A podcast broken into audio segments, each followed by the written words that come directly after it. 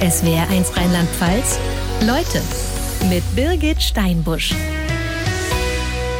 Mit der Russland-Expertin Guline Atay. Lange für die ARD als Korrespondentin in Moskau. Seit Anfang des Jahres leitet sie das ZDF-Studio in Kairo. Von dort ist sie uns auch heute live zugeschaltet. Einen schönen guten Morgen. Guten Morgen. Wir sprechen über den Krieg in Europa, der wohl alle so überrascht und geschockt hat. Heute Tag 4. Donnerstag am frühen Morgen kamen die ersten Eilmeldungen. Wie haben Sie diesen Moment erlebt? Die ersten zwei Tage war ich, ähm, wie wahrscheinlich viele andere auch, die die Region kennen, ja eigentlich unter Schock, also wirklich starr und, und kalt vor Schrecken. Ich habe die Orte, die, die Straßen, die Plätze gesehen, die ich äh, kannte, in denen ich gearbeitet habe, in denen ich Menschen kennengelernt habe und wie diese Orte von Explosionen erschüttert wurden. Ich habe mich gefragt, ähm, wieso wir so lange von Wladimir Putins ähm, Pragmatismus, Rationalität ausgegangen sind, äh, wieso wir diese ähm, ja, ideologische Verhärtung in ihm nicht gesehen haben, wieso wir eigentlich seine Aussagen so wenig verfolgt haben oder dieses Milieu, das sich in den vergangenen Jahren in Moskau im Kreml gebildet hat, in dem all diese nationalistischen, ja, ich würde sagen, imperial-nationalistischen Gedanken gärten. Er hatte ja Anfang der Woche diese Rede gehalten. Das war Montagabend. Eine Rede im russischen Fernsehen über eine Stunde und zur Historie Russlands. Auch so diese Gedanken an ein Großreich. Da war man, glaube ich, alarmiert. Gab es solche Aussagen denn schon vorher? Ja, natürlich gab es die vorher. Also die, die Meinung, äh, dass diese zwei Länder zusammengehören für ihn, dass die Ukraine eine Art äh, Kleinrussland ist, also das sind ja eigentlich Gedanken aus dem 19. Jahrhundert. Äh, aber für Wladimir Putin ist das nicht neu. Er hat der Ukraine immer wieder die Staatlichkeit abgesprochen. Es gab schon 2009 Äußerungen von ihm, wo er mm, ganz klar Bezug nahm dann auf die Zeit vor der Sowjetunion, auf das russische Reich und diese Äußerungen gegenüber der Ukraine äh, wurden dann im, in den letzten Jahren immer mehr. Und diese, diese Auffassung war auch nicht besonders konsistent, weil auf der ein, einen Seite hat er der Ukraine äh, abgesprochen, eine Nation zu sein. Und auf der anderen Seite hat er von Nationalisten gesprochen. Auf der einen Seite hat er der Ukraine abgesprochen, eine eigene Sprache zu haben. Und auf der anderen Seite hat er behauptet, die, äh, die russischstämmigen dort würden gezwungen werden, ukrainisch zu sprechen. Also klar, wenn man das sehen wollte, hätte man es sehen können. Aber man wollte es nicht sehen und hat es abgetan, so nach dem Motto, ach, das kann nicht sein. Oder? Ja, ja, ich glaube, ähm, wir wollten nicht wirklich hinschauen. Also statt zu verstehen, äh, drängte man in Deutschland auf ähm, Verständnis.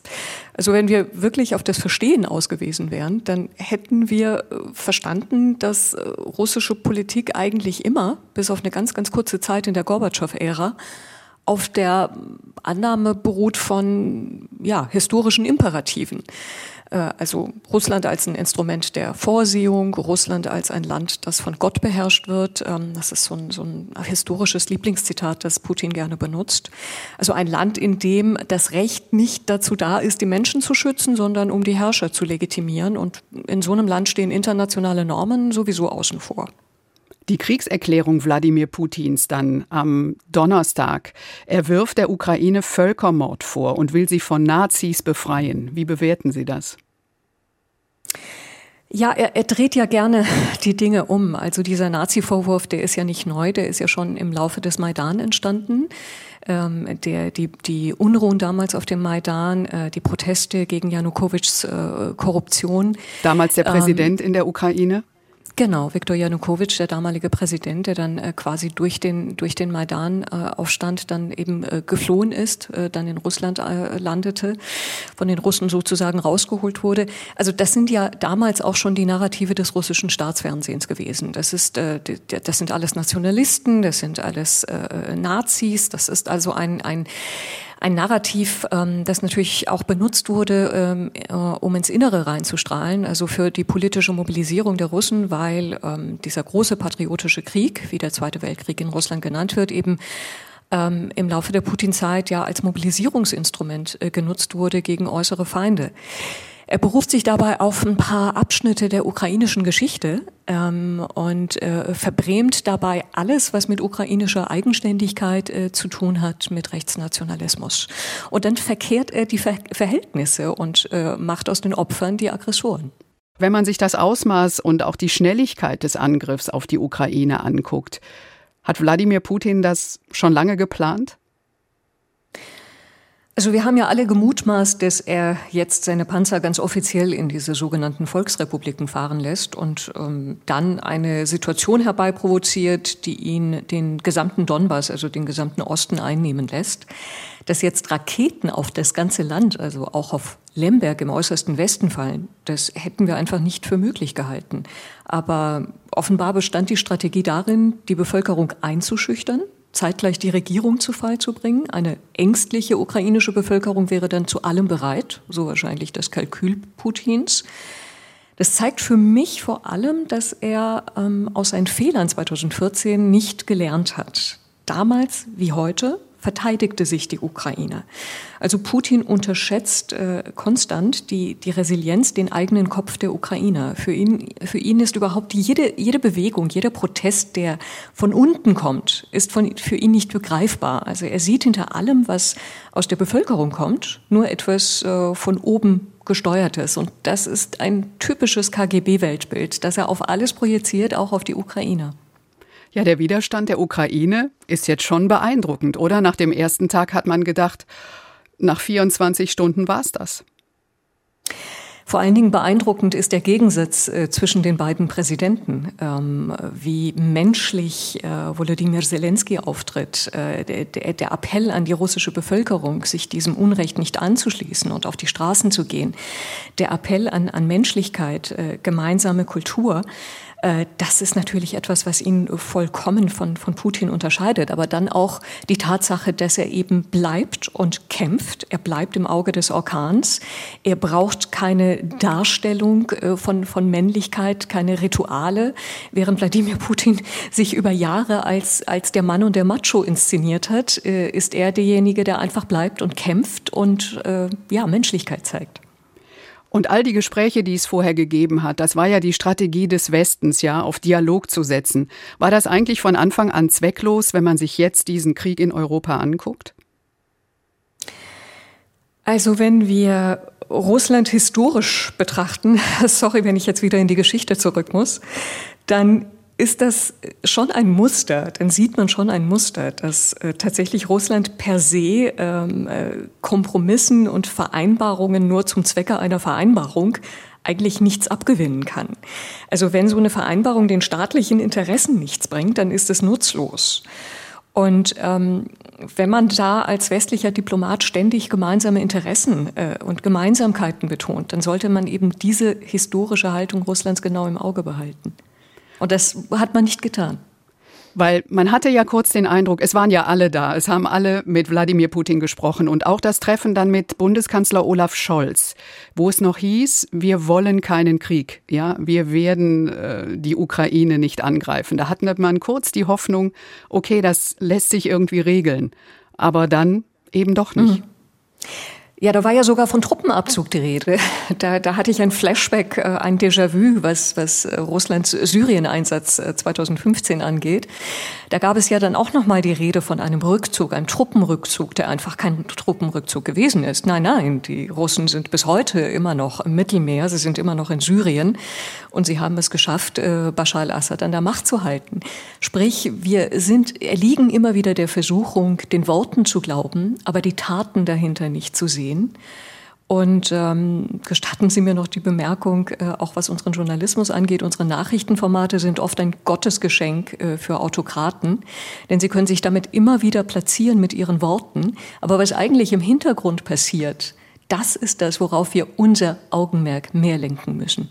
Zu dem Hintergrund, da gibt es in Ihrem Buch die Wahrheit ist der Feind, warum Russland so anders ist, so heißt es, gibt es ein Zitat, da wird so die Beziehung beschrieben, Russland und der Westen nach Gesprächen. Der Westen erschöpft im Kreml in Moskau.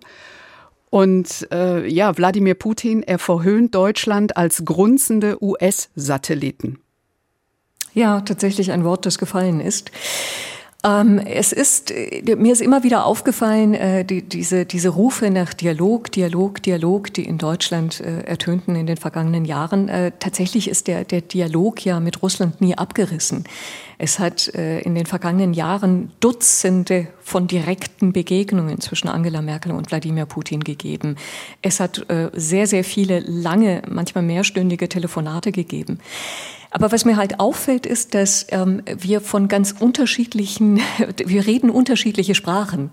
Die eine Seite ist auf Frieden aus, die andere Seite spricht die ganze Zeit von Sieg.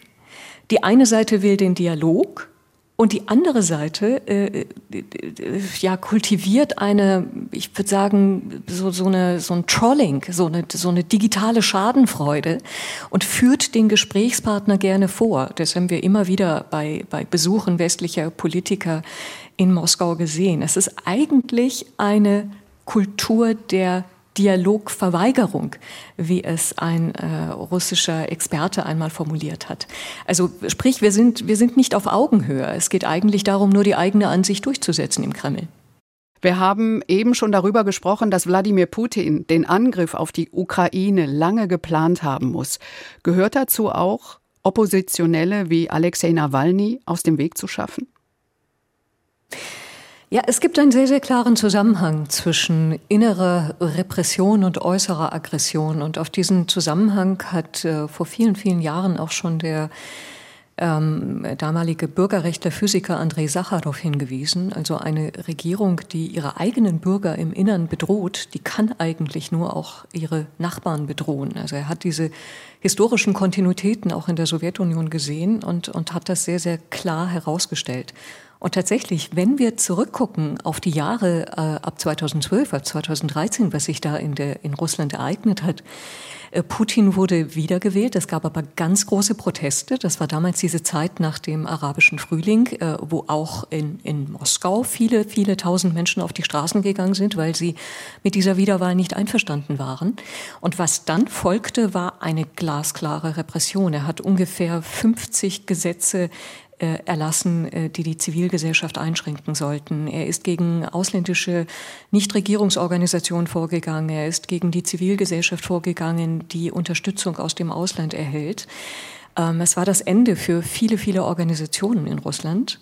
Und im Grunde können wir das Gleiche beobachten nach der Wahl 2018, wo Schritt für Schritt er seine Position verfassungsmäßig ausgebaut hat, seine Amtszeit verlängert hat und eine altehrwürdige Organisation, Menschenrechtsorganisation wie Memorial, die gegründet worden war in der Perestroika-Ära, um eben Kriegsverbrechen, Sowjetverbrechen aufzuarbeiten, indem er diese Organisation wieder abgewickelt hat. Und darauf folgte dann wieder die neue Aggression.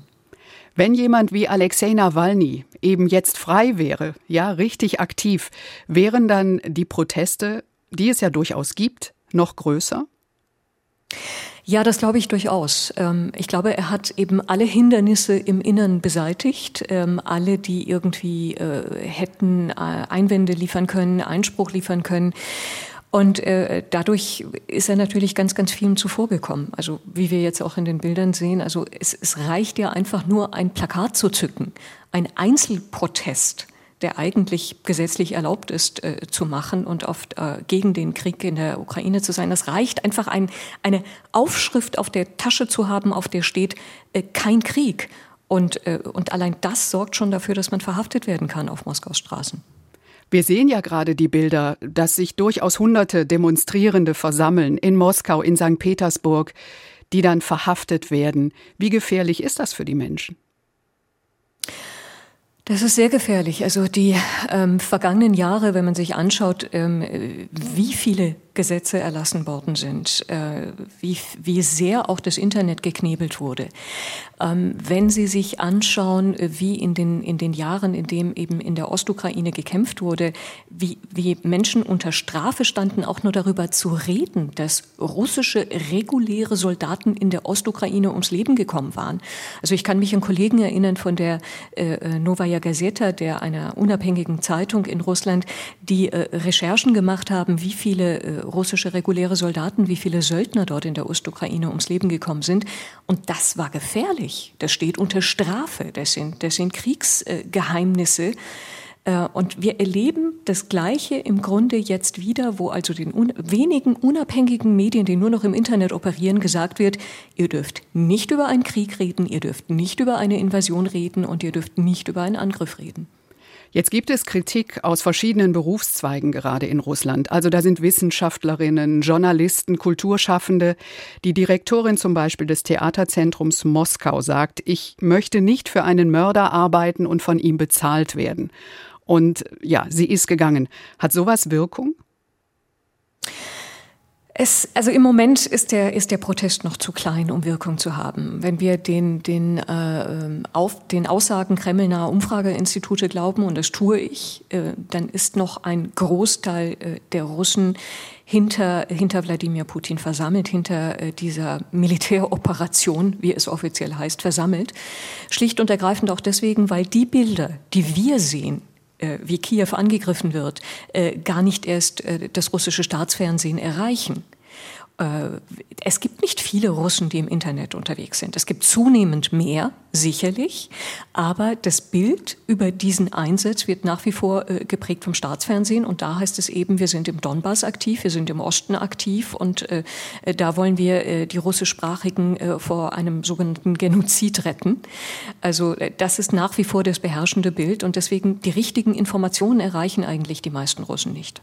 Ich hatte Donnerstag am ersten Tag des Angriffs Sendung und unsere SWR1-Korrespondentin in Moskau hat da eine Parallelwelt auf dem Weg zur Arbeit beschrieben. Also sie in großer Sorge, wie wir alle, dagegen in der Metro, in den Straßen, die Menschen um sie herum ganz entspannt. Wir haben gerade schon mal hm. kurz die Medien angesprochen in Russland. Welche Rolle spielt da das Staatsfernsehen? Eine ganz entscheidende Rolle für die Wahrnehmung der Menschen. Äh, das Staatsfernsehen wird besonders von älteren Russen immer noch sehr rege verfolgt, ähm, weniger von den Jüngeren. Und ähm, das Staatsfernsehen ist eine, eine Institution, die, äh, die Staatskanäle wurden besonders äh, in der Zeit, in den unmittelbaren Monaten vor, der, vor dem Maidan-Aufstand in der Ukraine wurden diese, diese Medienkanäle ein bisschen umgebaut äh, gestärkt. Äh, äh, das Person viel Personal wurde entlassen, äh, einige Strukturen wurden aufgelöst und das war die Zeit, in der Ressia Sevotnia, also Russia Today, entstanden ist und Russia Todays Rolle auch aufgewertet wurde. Das ist der Auslandssender, oder? Das ist der Auslandssender der, genau Russlands. Ähm, der existierte zwar schon länger, aber der hat dann eine ganz klar aufgewertete Rolle bekommen. Ähm, und äh, wenn wir uns die Aussagen anschauen der Chefredakteurin von Russia Today, ähm, Margarita Simonian, äh, dann können wir auch ganz klar verstehen, was eigentlich die Aufgabe, was eigentlich die Mission äh, dieses Senders ist. Sie verstehen sich als Informationskrieger, sie verstehen sich ganz klar als jene, die ähm, die Narrative des russischen Verteidigungsministeriums in die Welt bringen. Und das ist ihnen sehr, sehr, sehr erfolgreich gelungen im Inneren, aber auch im Äußeren, muss ich sagen. Sehr viele westliche Medien haben äh, während der Zeit der Ukraine-Krise 2014 ähm, äh, viele, viele Schlagzeilen, viele Framings, viele Narrative tatsächlich äh, von russischen Staatsmedien übernommen. Da gibt es in Deutschland gerade den Streit. Russia Today Deutschland hat hier von der Medienaufsicht nicht mehr die Zulassung bekommen. Da gibt es einen Prozess, deshalb streamen sie immer noch ihr Programm. Aber daraufhin wurde ja in Moskau das Büro der Deutschen Welle geschlossen. Also Wladimir mhm. Putin hat das alles so umgebaut. Gibt es eine bestimmte Sprache? Die Sprache dieses Staatsfernsehens, vor allen Dingen die Sprache der Talkshows, ähm, hat sich in den vergangenen Jahren wirklich äh, erschreckend gewandelt, muss ich sagen. Also man muss aufpassen, dass man, dass man in diese, diese Welt der, der Aggression und, und der Verhöhnung nicht reingezogen wird als, als Zuschauerin, als Zuschauer. Ähm, es ist eine Art, äh, würde ich sagen, krimineller Straßenslang. Der hat auch einen russischen Namen, äh, diese Gopnik-Sprache, wie es heißt, hat, hat sich da eingefunden. Äh, es, es geht um, um Verhöhnung, es geht um Feindbilder aufbauen. Ähm, es, es, es fallen Worte von angesehenen Moderatoren, äh, die, die sehr bekannt sind in Russland, wie zum Beispiel zuerst bauen wir Nord Stream und dann knallen wir die Ukraine ab. Also das ist ein wortwörtliches Zitat der, der Staatsfernsehmoderatorin Olga Skaveva. Ähm, das, sind, das sind für uns unglaubliche Sätze. die wir kaum verfolgt haben, die wir kaum nachvollzogen haben in, in ihrer Aggressivität. Sie beschreiben in Ihrem Buch, dass die Journalisten, die da arbeiten, eine ja, militärische Ausbildung bekommen? Ja, das hat mir damals der ähm, belarussische Journalist Pavel Scheremet in Kiew erzählt, ähm, wie das normalerweise abläuft, äh, wenn man sich für den Studiengang Journalismus entscheidet. Also man bekommt eine, eine militärische, einen militärischen Lehrgang, man bekommt Kurse in psychologischer Wahrnehmung. Ähm, es hat sehr viel mit dem zu tun, äh, wie, wie auch die Sowjetunion damals eben mit Journalismus umgegangen ist. Also tatsächlich gibt es diese alten Lehrgänge noch und, und sind die auch immer noch verpflichtend.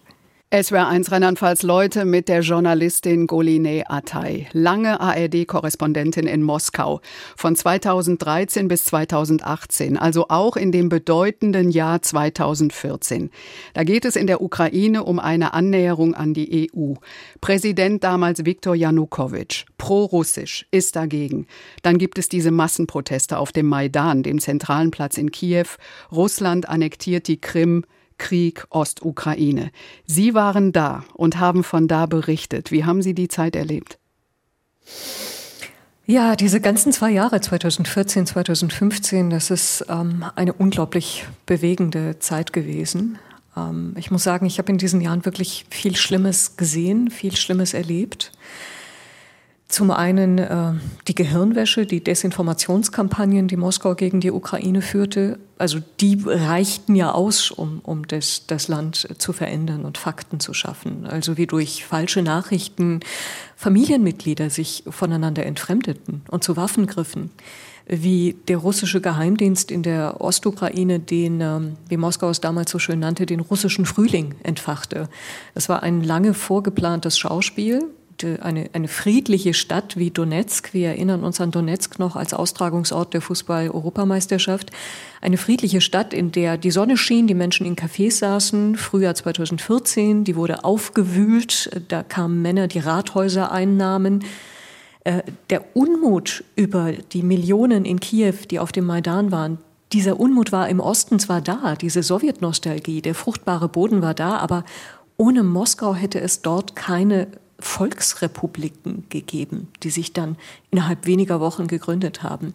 Ohne Moskau hätte es kein Referendum auf der Krim gegeben. Also was wir in dieser autonomen ukrainischen Teilrepublik Krim, dieser Halbinsel gesehen haben im Frühjahr 2014, das war äh, bewaffnete Männer, die in das Parlament eindringen, die den Ministerpräsidenten absetzten und dann unter Waffengewalt die Abgeordneten dort gezwungen haben, einen neuen von Moskau ernannten Ministerpräsidenten zu wählen. Ich muss Ihnen sagen, in diesen Tagen denke ich oft an die Krim zurück, weil ich mich frage, ist das das Szenario, das Wladimir Putin für Kiew vorhat? Wir haben gerade über die Annexion der Krim 2014 gesprochen. Sie haben gesagt, dass Sie da Schlimmes erlebt und gesehen haben. Sie haben damals aus der Ukraine berichtet. Und nach Ihren Beiträgen kam dann der Anruf aus dem Außenministerium in Moskau. Bitte korrigieren Sie die falsche Berichterstattung. Wurde das verlangt?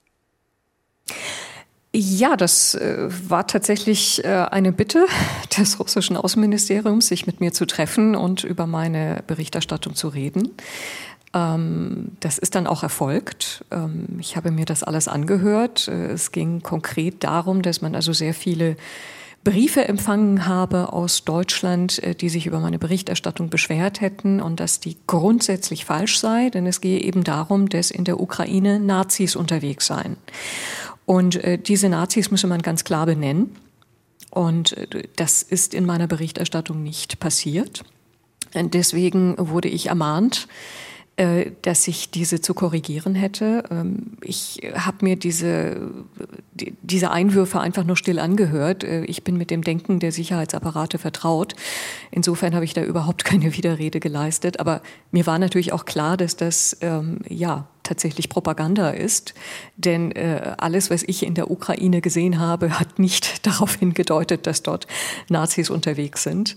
Es gibt einen ganz anderen Grund äh, für, für ukrainische Eigenständigkeit und ukrainisches Selbstbewusstsein. Und das ist äh, ja eine Erfahrung gewesen, die ich damals gemacht habe und die wahrscheinlich auch viele andere Journalisten gemacht haben. Und diese Situation, dieses Treffen dann mit dem Außenministerium, ja, war das bedrohlich? Naja, das, das war sozusagen, wir, wir haben sie unter Beobachtung. Äh, wir sehen, welche Fehler sie machen und äh, wir, wir wollen, dass sie das korrigieren. Äh, ich muss sagen, ich bin jetzt in meiner Berichterstattung diesem Aufruf nicht gefolgt. Die, die Folge war dann, dass ich immer, wenn ich über die Ukraine berichtete, natürlich mit allen möglichen Beschwerden, Programmbeschwerden, E-Mails, Briefen bombardiert wurde, dass das eben grundlegend falsch ist, was ich sage. Das ist übrigens auch eine kollektive Erfahrung Erfahrung vieler Moskauer Korrespondentinnen und Korrespondenten gewesen in all diesen Jahren, ähm, dass ähm, Russland ganz aktiv versucht hat, über seine Staatsmedien eben äh, eine eigene Realität zu schaffen. Und mittlerweile hat sich das eben so entwickelt, gerade in den vergangenen drei Jahren, wenn ich da mit, mit äh, Kolleginnen und Kollegen vor Ort im Austausch bin, die erzählen mir, dass, es, ähm, dass sie gefilmt werden während ihrer Interviews von unbekannten Männern. Ähm, dass also viele Interviewpartner einfach solche Angst haben, dass sie kurz vor dem Interview abspringen und sagen, ich kann euch das Interview nicht geben. Äh, dieser Druck hat natürlich äh, wahnsinnig zugenommen. Ja. Kommen wir nochmal zu, zu der Kriegserklärung von Wladimir Putin, die er jetzt abgegeben hat, äh, warum er den Krieg angefangen hat gegen die Ukraine. Und da hat er ja auch im Fernsehen mit einem Atomkrieg gedroht. Ja, hat er alleine die Macht über diesen ominösen Koffer mit dem Knopf? Er hat alleine die Macht nach allem, was wir wissen, aber ich, ich kann jetzt nicht in den inneren Apparat hineinschauen und, und niemand kann das. Das heißt, wir, wir sind so ein bisschen auf Kremlologie, wie das so schön heißt, angewiesen. Ähm, wir haben aber in den vergangenen Tagen gesehen, wie er seine alle Nächsten, seinen eigenen Geheimdienstchef öffentlich abgekanzelt hat. Und das war schon ein ziemlich eindeutiger Hinweis darauf, wer, wer die Macht im Kreml hat. Und übrigens, diese Nuklearrhetorik ist auch ähm, nichts Neues, auch wenn diese Drohung schon recht explizit gewesen ist in den vergangenen Tagen. Aber er hat immer wieder darauf hingewiesen. Er hat 2018, nachdem er wiedergewählt wurde, äh, ganz klar davon gesprochen, äh, wörtlich, jeder Aggressor sollte wissen, dass Vergeltung unvermeidbar ist, dass er vernichtet wird. Wir gehen als Märtyrer in den Himmel während der Aggressor einfach krepiert, weil er nicht einmal die Zeit haben wird, seine Sünden zu bereuen. Also das sind so unglaubliche Sätze, die, die man sich klar machen muss und die, glaube ich, vieles erklären von dem, was wir jetzt in den vergangenen Tagen gesehen und gehört haben. Auch das hat ja so viele Experten überrascht. Das heißt, es weiß auch jetzt wiederum keiner, wie weit er wirklich gehen wird. Ja, und ich ich war geradezu erleichtert, muss ich sagen, ähm, dass äh, es ein Umdenken gegeben hat, äh, zum Beispiel auch im deutschen Verteidigungsministerium, dass man äh, jetzt eben sieht, man, man muss die Koordinaten verändern. Tatsächlich hat die Verteidigungsministerium, Verteidigungsministerin nicht mehr ausgeschlossen, dass es einen, einen Angriff auf ein NATO-Land geben kann in Putins Logik oder in Putins verzerrter Logik. Also dass man quasi seine eigenen Koordinaten nochmal äh, neu ordnen muss, äh, um mit, mit einem neuen Russland umzugehen. Aber die Zeichen waren seit 2014 alle da. Wir haben anfangs gesprochen darüber, dass Deutschland sich Russland so lange, zu lange schön geredet hat. Jetzt kam gestern die Entscheidung, dass man doch Waffen liefern wird an die Ukraine. Ist das vielleicht jetzt ein Punkt, dass sich da was ändert? Ich hoffe es, dass sich was ändert. Ich, ich hoffe, dass was passiert. Ich glaube, wir haben zu lange den Kopf in den Sand gesteckt. Ähm, es ist für mich tragisch, dass das erst passiert ist, als wir gesehen haben, äh, wie Zivilisten ums Leben gekommen sind, äh, wie Bomben in, zivilen Einrichtungen wie, wie Krankenhäusern, äh, Kindergärten eingeschlagen sind und dass dann erst die Entscheidung kam. Ich weiß nicht, wie lange die Ukraine noch, noch Kraft hat, sich äh, so zu verteidigen. Experten sprechen von höchstens sechs bis sieben Tagen. Ähm, da kann man als Beobachter eigentlich äh, nur hoffen, dass diese Waffen dann auch rechtzeitig ankommen. Aber es ist tatsächlich, äh, so wie die Bundesregierung es auch gesagt hat, eine Zeitenwende ein spätes, endliches Aufwachen.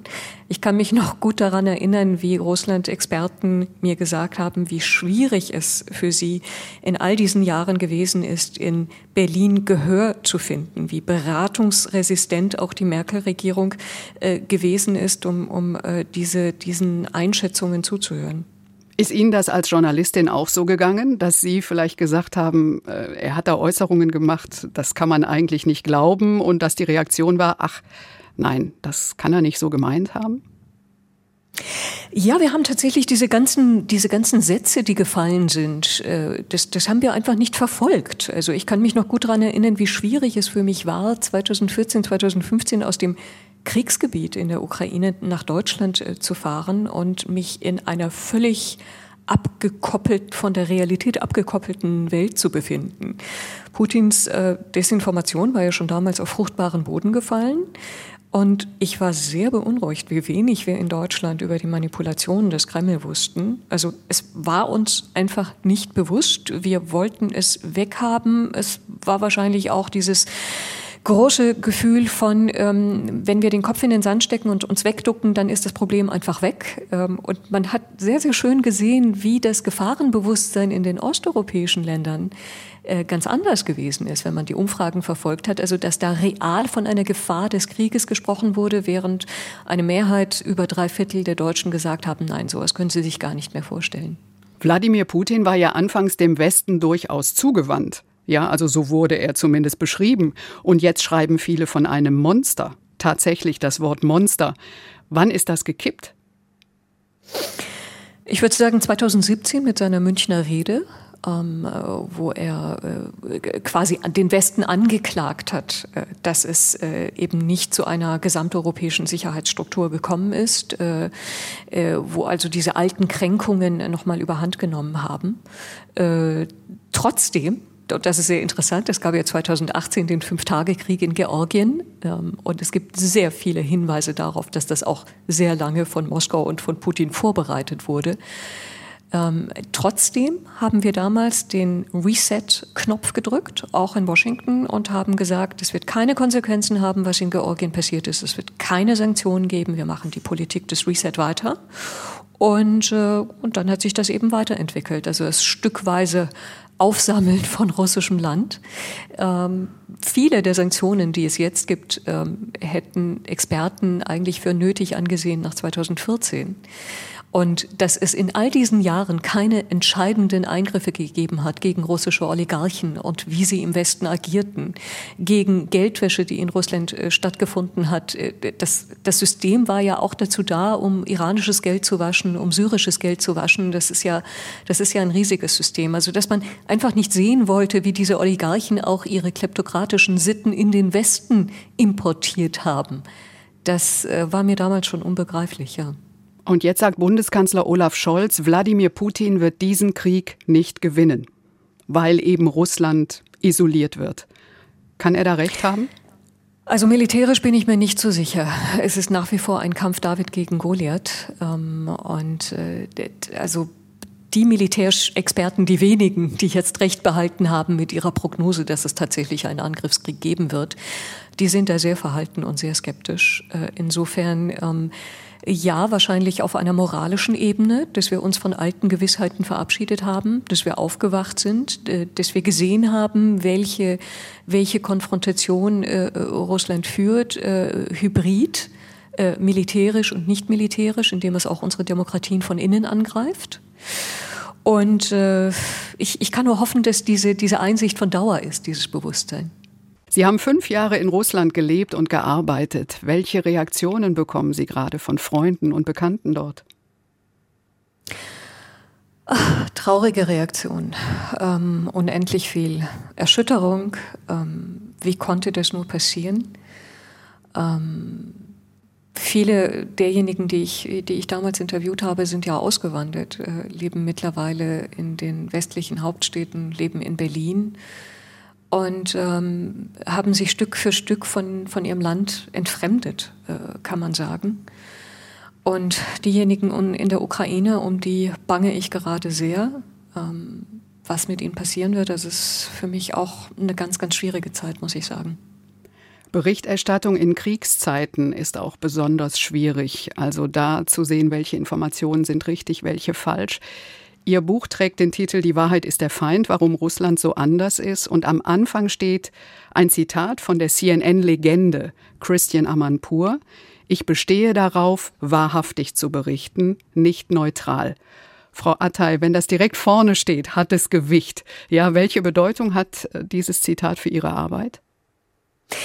Ja, das ist insofern ein tolles Zitat, weil es ähm, den Finger in die Wunde legt, was mit dem Journalismus in den vergangenen Jahren passiert ist, ähm, mit dem Einbruch des äh, Postfaktischen.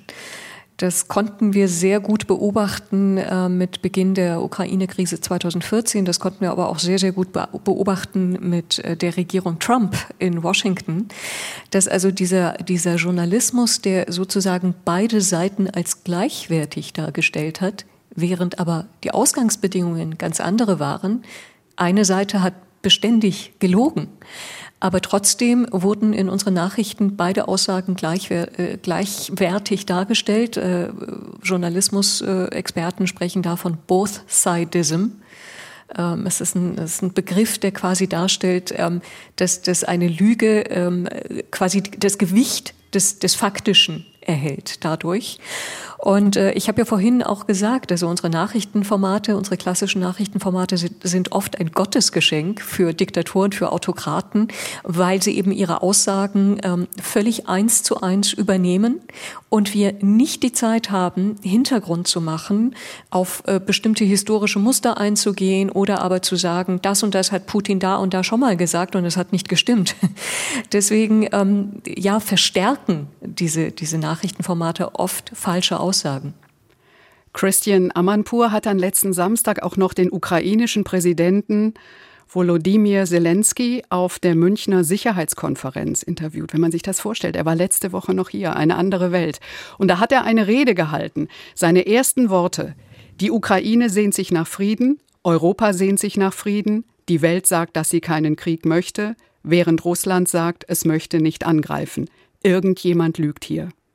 Mhm. Er hatte recht. Er ist, ja, er hatte recht. Er ist genau darauf eingegangen, auf dieses Both-Sidism. Und ähm, ich denke, das sollte uns auch noch mal zu denken geben, dass wir wirklich noch mal reden darüber, wie können wir eigentlich in postfaktischen Zeiten äh, diese, diese, über diese Welt berichten? Was bedeutet eigentlich Unabhängigkeit, was bedeutet Objektivität? Bedeutet das, ähm, wie ein amerikanischer Journalismusprofessor sagte, the view from nowhere, also die, die Sicht von nirgendwo? Nein, das kann es nicht bedeuten. Wir müssen die Dinge besser einordnen, weil wir eben in Zeiten leben, in denen gerade auch über Social Media ähm, Dinge verdreht werden. Und ich konnte das immer wieder beobachten in meiner Zeit der Russland-Ukraine-Berichterstattung.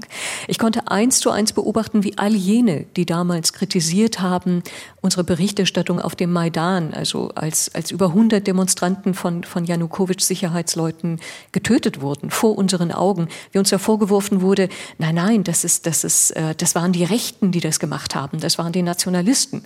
Und genau diese Leute, die uns das vorgeworfen vorgeworfen haben und uns äh, Pseudostudien um den Kopf geworfen haben, waren dann auch diejenigen, die Jahre später als Corona-Leugner und Corona-Skeptiker aufgetreten sind. Das ist kein Zufall. Wir müssen uns mehr mit diesen Milieus beschäftigen und auch mehr mit dem Journalismus im Zeitalter des Postfaktischen. Der ukrainische Präsident äh, Volodymyr Zelensky hat sich gestern auch in einer Videobotschaft auf Russisch an die russische Bevölkerung gewandt. Wird das gehört? Das wird von den liberalen Russen gehört. Das wird äh, von, von Dost äh, übertragen, von unabhängigen Medien wie Dost, die aber nur im Internet existieren.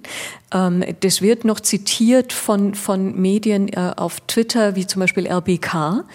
Ähm, ansonsten äh, verhallt das alles, weil, äh, wie gesagt, es äh, Journalisten, die eben tatsächlich von der Realität vor Ort sprechen, vom Angriffskrieg, von der Invasion äh, bedroht werden und auch noch die letzten Inseln des unabhängigen Journalismus in, äh, äh, das, das Risiko haben, in, im Zuge dieses Konflikts auch noch ähm, ja, zu verschwinden zum Krieg in Europa. SWR 1 Rheinland-Pfalz Leute, heute mit der Journalistin und Russland-Expertin Goline Atay. Ich danke Ihnen für Ihre Zeit, für Ihre Eindrücke und Einschätzungen heute Morgen bei uns. Dankeschön. SWR 1 Rheinland-Pfalz Leute, jede Woche neu. Auf swr1.de, in der SWR 1 App und überall, wo es Podcasts gibt.